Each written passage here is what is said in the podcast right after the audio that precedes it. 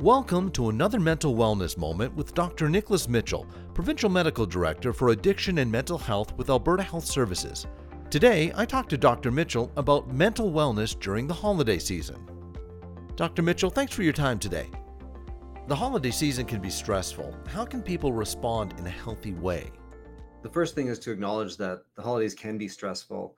Um, oftentimes, there can be a pressure to feel happy or joyful or to engage, and you might be struggling with grief or loss or, um, you know, complicated family dynamics and things that make the holidays more stressful. And just acknowledging that's important. And then beyond that, trying to take care of yourself, both physically and mentally.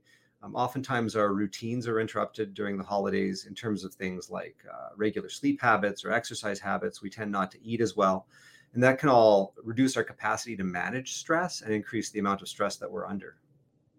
I think it's important to know our limits um, and to be prepared to say no to things um, when there are things that we don't want to do or things that we can't do, whether that's social obligations or financial obligations. Uh, there can be a lot of pressure on people to uh, engage through the holidays in a way that might not be healthy and might not be sustainable. Um, as much as you can, try to uh, spread tasks out or spread responsibilities out. Don't take everything upon yourself or feel the responsibility to make everyone else around you happy during the holidays. Um, and then also reflect on what's meaningful to you. Um, if there are things, uh, traditions, practices that you've done with your family or on your own that bring you joy, that bring you meaning, engaging in those things can help to reduce the stress you feel, but also uh, maybe bring you closer to enjoying the spirit of what you're trying to celebrate instead of meeting the expectation that's being broadcast in society.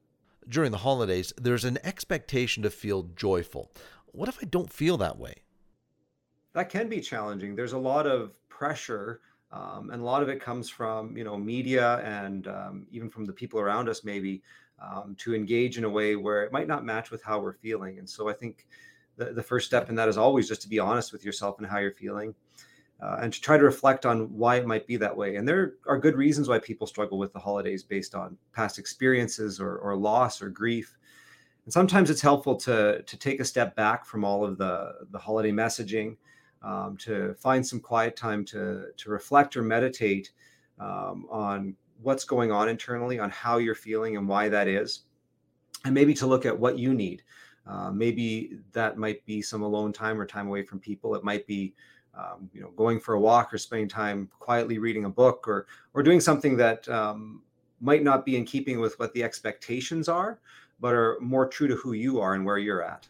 What advice do you have for people who are grieving during the holidays? Holidays can be particularly tough um, for those who are grieving.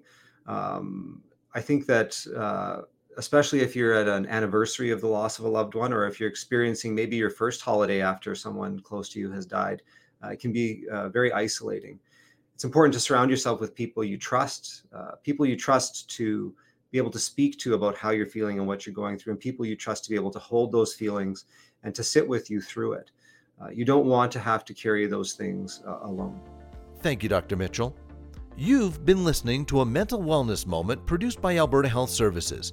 You can find mental health supports for yourself and others at ahs.ca backslash help in tough times. Thanks for listening.